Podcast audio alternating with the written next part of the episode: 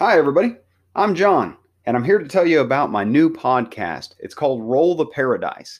Uh, this is a show that's about me and my partner and our newly blended family and our adventure in picking up and moving halfway across the country with no plan whatsoever. Uh, if you like listening to people talk about their crazy kids and fixing their house and how to cope with a massive overhaul of their entire life, then this is for you uh, when we came up with this idea of, of moving to Florida from Oklahoma on very short notice with no experience in doing that thing, we found it really difficult to find uh, resources. Uh, there's not a lot of documentation of people moving their two relatively young kids across the country with no plan. So we decided to document ours.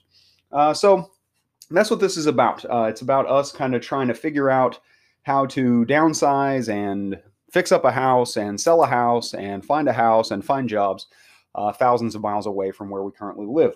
So you can find us on your favorite podcast um, platform. Uh, we're on all the socials, Twitter and YouTube's and Instagram. Roll the Paradise.